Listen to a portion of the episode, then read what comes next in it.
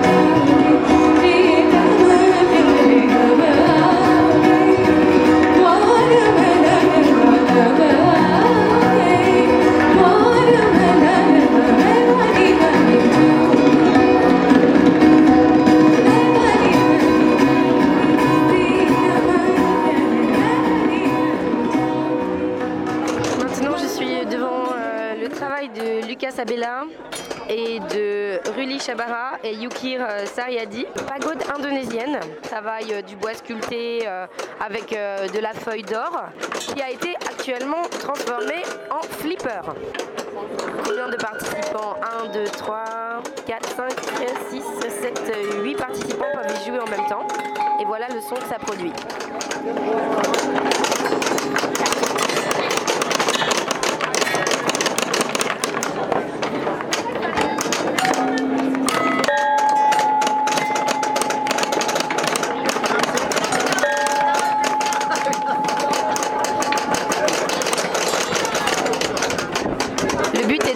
D'aller propulser euh, les billes de flipper jusqu'au milieu où sont euh, exposées très joliment des sortes de, de, cloches euh, probablement traditionnelles indonésiennes.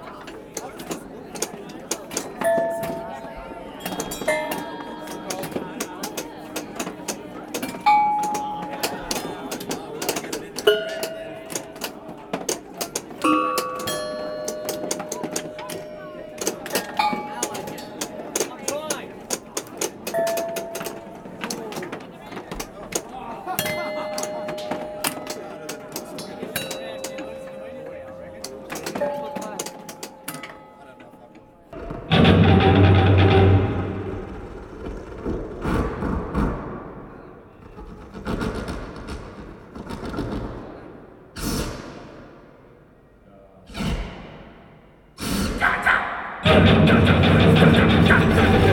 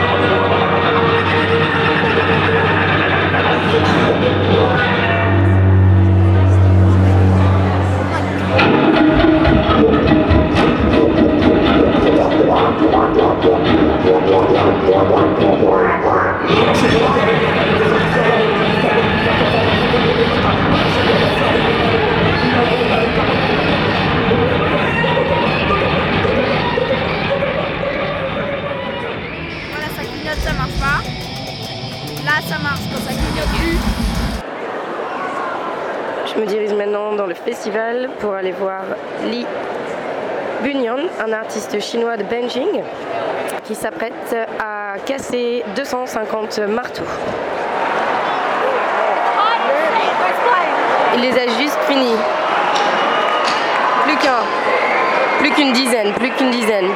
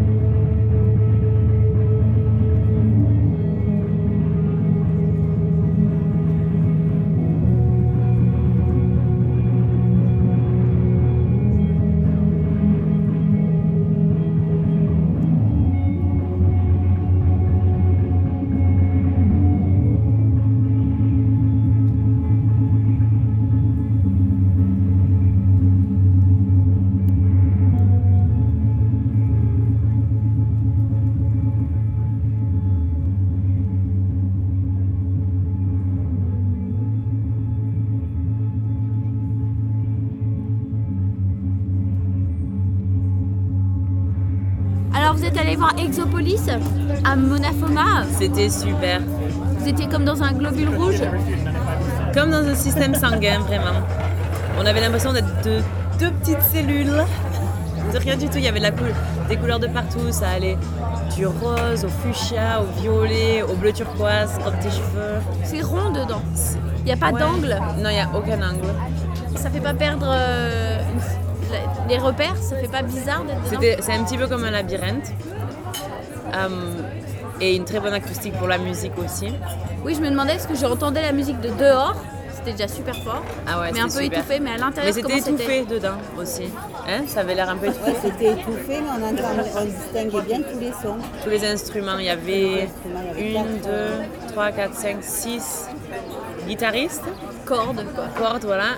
Et euh, il y avait peut-être trois différentes entrées, donc trois gros couloirs qui menaient tous à une plus grosse salle. Et le concert se situait dans cette salle. Et puis il fallait quand même, on était un peu surprise qu'il n'y avait pas d'avertissement au début. Ouais, genre Un mettez vos int- bouchons d'oreille. ou- Non, ou alors même pour les gens un peu claustro, parce que c'était un petit peu. euh, ça- Pour certaines personnes, ça aurait pu être un petit peu étouffant rapidement. Mais les lumières ne changent pas, mais on a un effet, de, effet irisé, de changement de lumière constamment. Puis quand on prend du recul, euh, c'est intéressant aussi parce qu'on voit un dégradé de lumière et un dégradé de couleur qui, qui se prête euh, à l'ambiance, quoi, un petit peu. Du coup, on a envie d'aller plus loin. Et Voilà. on entend la musique de partout, par contre. Ouais. Oui, euh, plus ou moins étouffé si on est plus ou moins loin de, de la salle de concert. Non, c'est- c'est à voir. Alors, vous êtes sorti dans le ventre de votre mère ou quelque chose? Vous avez eu une sorte d'expérience Ah ouais, mais rebirth? trop- mais trop- mais en fait, non, plutôt un voyage euh, euh, euh, intraveineux, on va dire. J'aurais trop voulu être là-bas sous un cire de ma mère.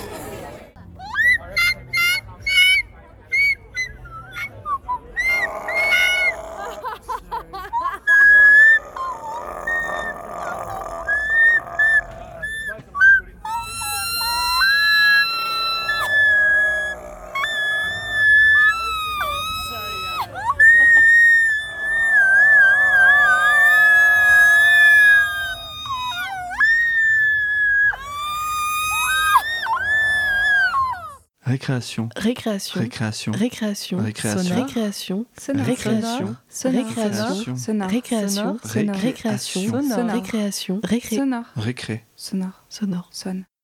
Ré. Sonore. À Constance Gallery, Alex Bishop Top, 8 Byte Panopticon, Sally McIntyre, A Listening Air There That Hat Tolls of Going, and Matt Warren, Time is of the Essence Ritual Space. Le travail de Sally, donc on a ce granophone. En fait, cet objet-là, c'était un objet euh, pour classe moyenne. En fait, Euh, il n'avait rien d'exceptionnel. Les gens euh, pouvaient l'acheter. c'était pas le top du luxe. Voilà. Et donc, en fait, grâce à des grâce aux amateurs d'oiseaux de l'époque, parce qu'il y a énormément d'oiseaux qui ont disparu en, Nouvelle-Zélande, donc euh, pas forcément des gens qui connaissaient la musique ou le solfège, mais ils ont euh, récolté, écrit, tran- transcrit comme ils pouvaient euh, les sons d'oiseaux. Donc elle, elle a été voir dans ses archives et elle en a récupéré quelques-uns qu'elle a fait jouer par un de ses amis pianistes et que euh, finalement ils ont donc euh, gravé sur euh, ce, cylindre de cire qui était à l'époque la façon dont on jouait de la musique. On gravait dans la cire une partition qui allait se dérouler.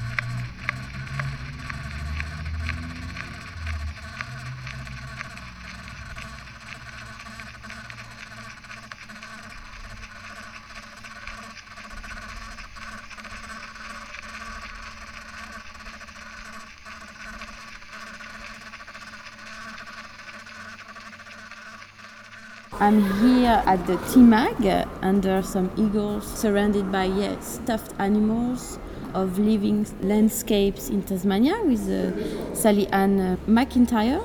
So you're an artist uh, working with radio transmission. You have a piece of art at Constance Gallery, we can see during Mona Foma, which is about very, very old trees that might be like in the old time we could imagine or dream of that those big trees would be uh, radio transmitter aerials.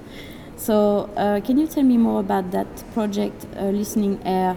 They are that that talks of going even the titles for me is a bit. it's a bit awkward, isn't Yeah. it? Yeah. It's um, it's a line from a Robert Frost poem called "The Sound of Trees." So there's a clue. um, yeah, and it's a little awkward. I like quite po- poetic titles that are hard to pronounce. I think, but um, this project emerged from uh, just realizing in my research that there was a strange connection between. I mean, there's many connections between Tasmania and New Zealand. They're both island cultures, and they both have this sort of feeling that maybe they're a little, little bit separate from things. They're kind of bound, and they're very, yeah, they're very bio- Protected, maybe? protected places, biosecure places. So these sorts of things. And because I've been working with mini FM transmission for quite a while, I kind of see that as um, a sort of well, the uh, the narrowcast radius of that kind of medium is kind of like its own little biosecure zone in a way. So I've been thinking about the connections between eco sanctuaries and islands and radio in that way, the micro radio stuff rather than the big broadcast radio that sort of is supposed to belong to everyone like a public monument. This is a bit more private and small, I guess. So just interested in those sort of small marginal stories that exist on the sides of archives and those sorts of things. But I discovered this funny fact that the tallest tree in New Zealand was the same species as the tallest trees in Australia. and of course, the tallest tree in New Zealand is an introduced Australian um, Eucalyptus regnans, which is the big trees here in Tasmania as well, which have been, you know, um, yeah, the, the, the subject of much protest among local environmentalists because, of course, they're being logged here. And there's another funny fact that um, the Forestry Tasmania kind of uh, accepted height for saving a tree is 85 meters, and the tallest tree in New Zealand, which is celebrated as being, you know, Oh, this this is amazing tall sort of tree, is only 80 meters. So I thought this was worth investigating, like the notion that there's this kind of conflicting discourse of environmentalism between the two cultures. Like, you know, something that's not even endemic to the culture is venerated for being so monumental, but here it's not quite tall enough. What did the trees they talk about? As I was saying before, I'm I'm from Tasmania, but I live in New Zealand. Maybe it was a bit sort of bit of a reflection of my emotional state coming back here. Just thinking, well, it, it's quite a strange little palimpsest um, to kind of be here and try and kind of emotionally connect with the land. And so maybe transferring this between the, the trees was part of what I was doing. But it was also about um, the idea that this tallest tree in New Zealand is a little bit isolated. It's on an island where it doesn't really belong. It's kind of, um, you know, maybe sort of pining for its its lost community or something like that. Because the soundscapes in both the locations are so different. And um, I mean, New Zealand has a very unique ecosystem which is based around some very unique animals, well, birds actually, because there aren't any mammals natively. Um, the soundscape and the, around the ecosystem here is just so different. So I thought, well, maybe the tree sort of missed its its home. But um, yeah, broadcasting or narrowcasting through the mini FM process back to one of these tall trees, the sounds of the um, the one in Dunedin, Orokonui Eco, Eco Sanctuary is the place where it, it, it's located, the big tree. Yeah, making a, a bit of a palimpsest of the two eco sanctuaries on top of each other. Um, I thought was also kind of interesting in terms of the idea of biosecurity and, and that kind of sort of, you know, um, the space where, you know, nothing else is supposed to come in there. Whereas, you know, in Orokonui we, we, we do have this Australian kind of tree, you know, it's not supposed to be there. It was planted as a boundary line in the 1870s. So. What do you use to record trees? Um, I was using a variety of microphones. I started off with just open air binaural kind of omni mics, a, st- a, a matched stereo pair. Um, so just doing kind of basic recordings of the, the soundscape around the trees. But also using contact mics underneath the bark and kind of at the base of the tree, trying to get the little micro sounds of insects walking around and maybe wood boring beetles, that kind of stuff. I was actually going to make some vibration sensor microphones, like that was originally part of the project. But then I thought a bit more about the ethics of actually kind of sticking meat thermometers into the trees themselves, and I decided not to do that for this particular version of it, just because um, I, I was a bit worried. You know, you do a scientific experiment, you don't really want to vivisect your uh, your, your subject too much. Talking about uh, birds and uh, extant species, you presented a beautiful piece of work uh, at Constance called, called Collected Huia Notations, like shells on the shore when the sea of living memory has received. Um, with that particular work, it was sort of the culmination of a line of thinking that I've been working on for a couple of years now. So, just this is all about transcribing, um, actually just uh, collecting the transcriptions of extinct birdsong um, from New Zealand um, journals. Like, uh, there was a lot of um, around, you know, first contact, um, sort of settlement times in the uh, the 1800s, there were there were a lot of birds that went extinct in a very short period of time, and and so you know like there's um just this little margin where a few things were. Essentially, the wax cylinder is like recording on a candle. Like it's so fragile. Yeah. It does remind me of lathe cuts as well, which Yeah. um, are a New Zealand medium that's quite you know established in the experimental music community. So Yeah. I've done some projects with lathe cuts, so it's kind of a development of that in some ways in a, in a kind of materialist way. Yeah. Um, doing the, the wax cylinder technology, like it's kind of um, it's his little project. I think he produces them in these beautiful old boxes. Like they say, two minute recording blank, and there's this kind of like gorgeous little authentic box. It's got a print of a, you know, like a Rule Britannia lady standing with a wax cylinder in her hand on the front of it. Like they must be designed by someone in particular, sort of the old media, and, and keep them going. Cut by a guy called Graham McDonald from the National Film and Sound Archives in Canberra here in Australia, and he's been doing a few of them, just little projects. So he's Right. he's got a machine that can do the whole sort of cutting process. So, so I was I didn't know whether it was going to work. Um, and so, you know, it was a very experimental process, sending this thing off and kind of like getting the wax cylinders back and going, oh my God, they're here. And then running down to the, um, the museum um, that I borrowed the phonograph from, who are local. They're called the um, Spat, uh, the SPAT, the sort of Sound. Preservation Association of Tasmania. It's kind of like these things. Well, they, they were notated by anonymous bushmen and kind of, you know, just people wandering around in the forest in the 1870s to 90s, and they're kind of recorded by, you know, sort of museum directors and stuff. But but they're kind of like they're kind of like folk notation because these guys that did them, I imagine, would have just been people that knew a little bit of piano or something like that. You know, they're just kind of like colonial surveyors and things like this. So they're not musicians themselves. They would have written these things down out in the forest. And um, Johannes Andersen, one of the guys who notated them, like he just he just transcribed it from a whistle that he heard someone say. So so they're not authentic kind of bird song. They're more like folk memory. So the idea of that colonial folk memory of something that you've only just encountered and it's going extinct already, this trace of some lost culture that you'll never really get to know, which just seems to be the experience of being in a colonial culture and, and these things just disappearing immediately. Yeah, there's so much sadness to that process, and I, and I was thinking that you know that sadness was kind of something I wanted to represent. And the funny thing is, when it came back, it sounded like a bird. It didn't sound like a piano anymore, and I think um, then I started to think, wow, it's kind of like a I don't know, a back engineered representation of the bird itself or something.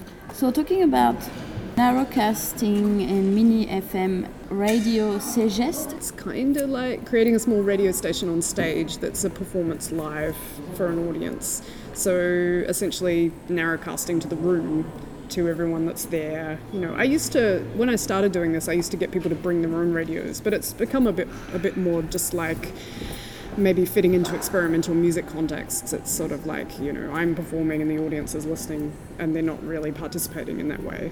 That can still happen in other projects, but, but yeah, it's kind of um, creating a radio station which becomes um, music, I suppose.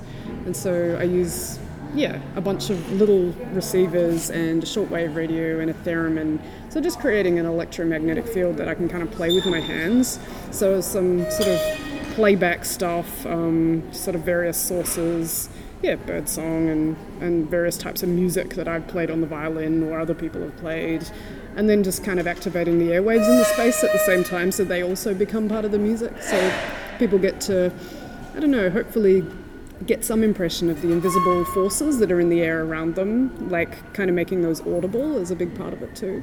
The radio transmitter is uh, handmade. You play yeah, by yeah, hand. I made it. Yeah. So those hand scale reminds me of uh, Tetsuo Kogawa, who apparently changed your radiophonic consciousness. Yes, yes. Can you tell me more a bit um, about uh, that well, the, meeting with that the radio, radio, artist from Japan? Yeah, sure. Well, Tetsuo has been known to the to the New Zealand um, radio art community for quite a few years now.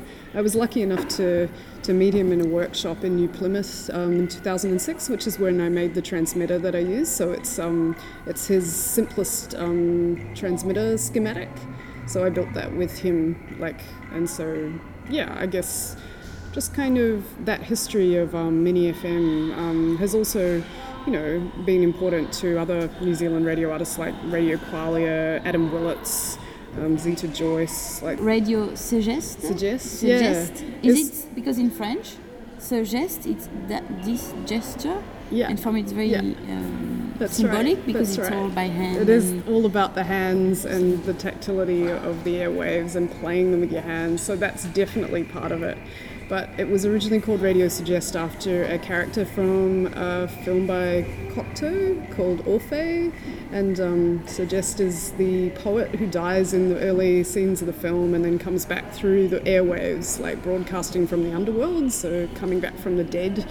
And because there's something in, I don't know, kind of spiritual about radio and kind of a bit kind of, yeah, a bit otherworldly, I thought that was inappropriate. What do you think those radiophonic gardens that we try to share with people with narrowcasted audience or on internet how, how do you think it can be in the future as a is it do you have an, an utopia about that about your I, I think future so. actions I think it's funny like talking about utopia these days, but there is sort of a neo-modernist kind of aspect to radio, no matter what you do. I suppose, like that notion that um, in a in a completely connected digital world, like uh, radio is sort of an obsolete technology. But um, I mean, and this is something Tetsuo Kogawa talks about a lot. You know, when you get to the end of something, you see its potential again.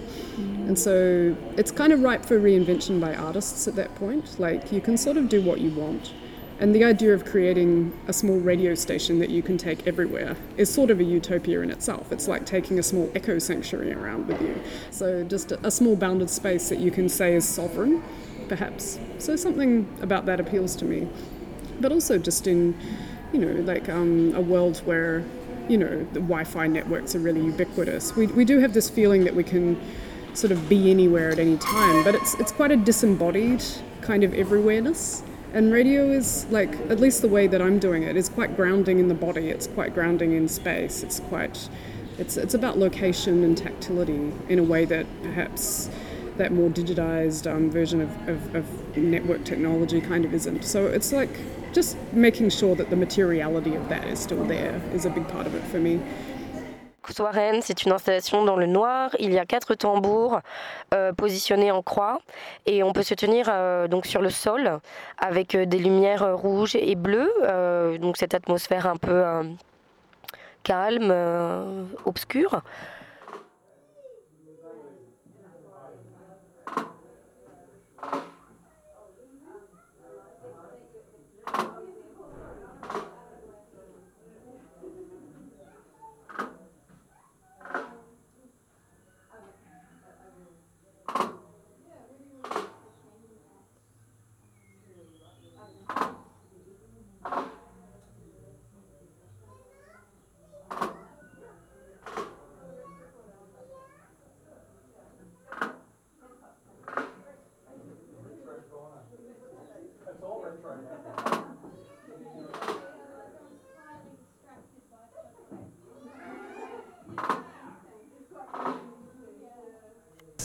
Think for me, I think the um, they the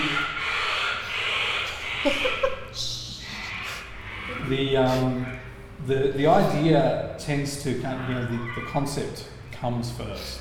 Yeah, right. very very instantaneously after how it's going to be achieved and the actual um, I guess the the sound or the image that, that will accompany it or produce it Mm, will um, mm, come pretty much straight away. Because your work strikes me as both minimalist and very clear.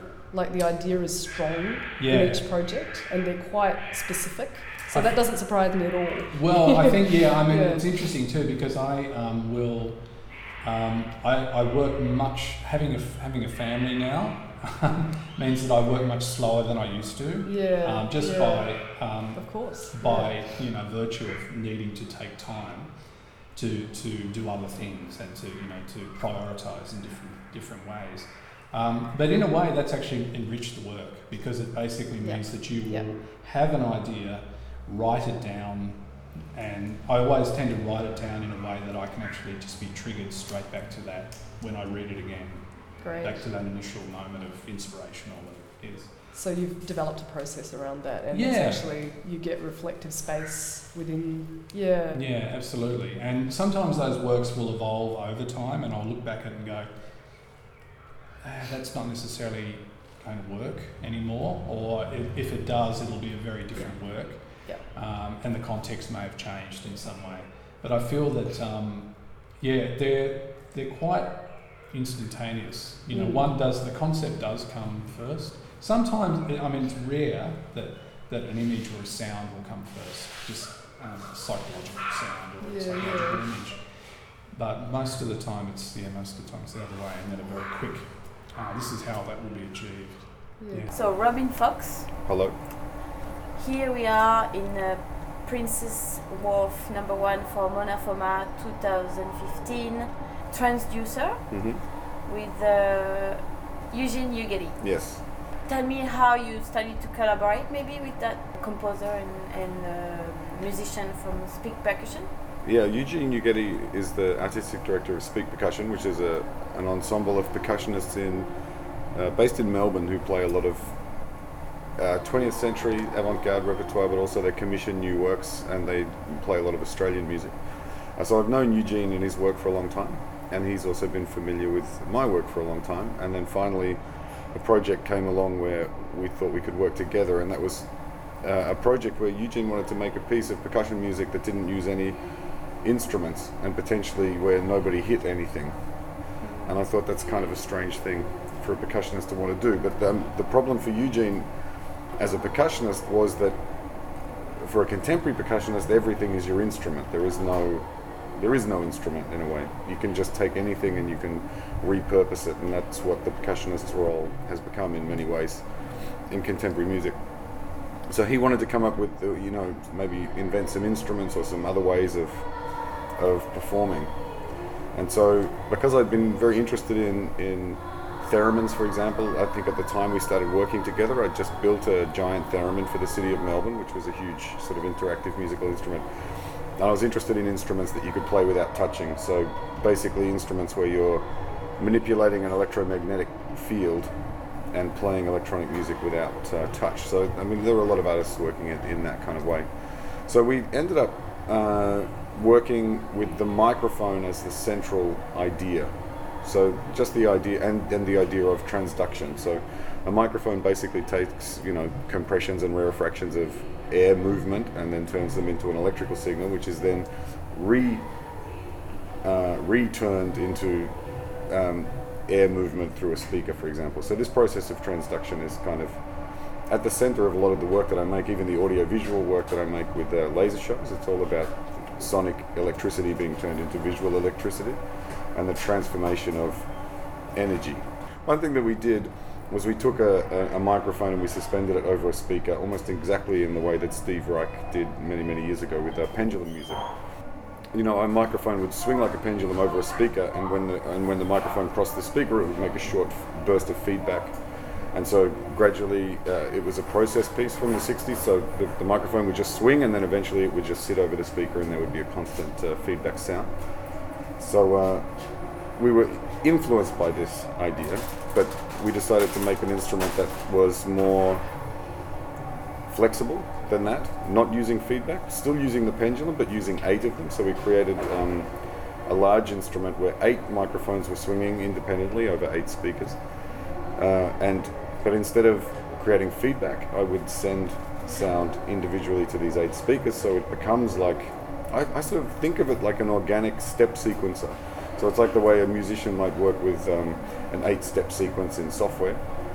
I could send individual tones to this, and then they would be played by the microphone swinging over the um, the speaker, which also, of course, has its own rhythmic impulsion. So the rhythm is sort of defined by the movement. And we also interrupted this organic process. So we set up an organic situation, but then also the percussionists then come in and they play the instrument basically by by deciding, by, by manipulating these um, microphones on top of the speakers. And by doing that, they're also de- diffusing the sound because the, the piece is performed in an eight channel surround scenario. So each of the microphones is also positioned in space. So by using this pendulum instrument, you can also diffuse sound in quite a, an organic way. So that was one of the instruments, and there were actually a whole host of other ones. There's a there's a, uh, an old uh, PC which has been torn apart, and it's played with two electromagnetic coil microphones. So you can place the microphones close to the electronic circuitry and pick up all of the radiation coming from that machine.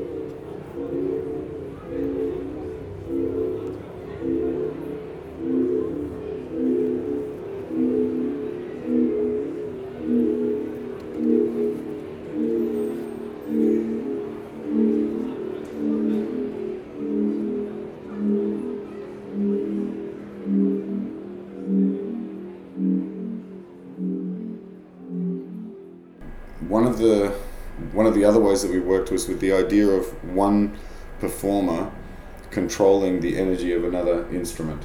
So there were a few times that this happens in the piece, and so one of the instruments is just a subwoofer that's attached to a to a, a, a board and turned into a table, so that the subwoofer is face up like a dinner plate, and you can put things inside this and then vibrate it with, with frequencies, and you, you can just use it as a way of again as a way of making a percussive sound without anybody touching the materials.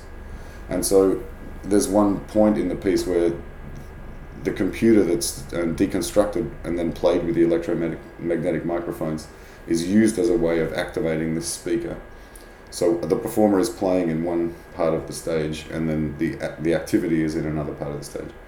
It's just like a remote agency and for me, that reminds me of pieces like Alvin Lucier's, you know, Brainwave piece, which I really love. I can't remember the exact title actually of that now. And uh, what he does is the electro, the electrical energy from his brain, brain, is is making something move in another part of the room. And this is a very similar idea to this, but. Um, but the idea is that you're taking the energy from one place and you're, you're sort of transferring it to another, and there's something quite beautiful about that. And, and, and again, the percussionists can play with never ever making contact with a surface.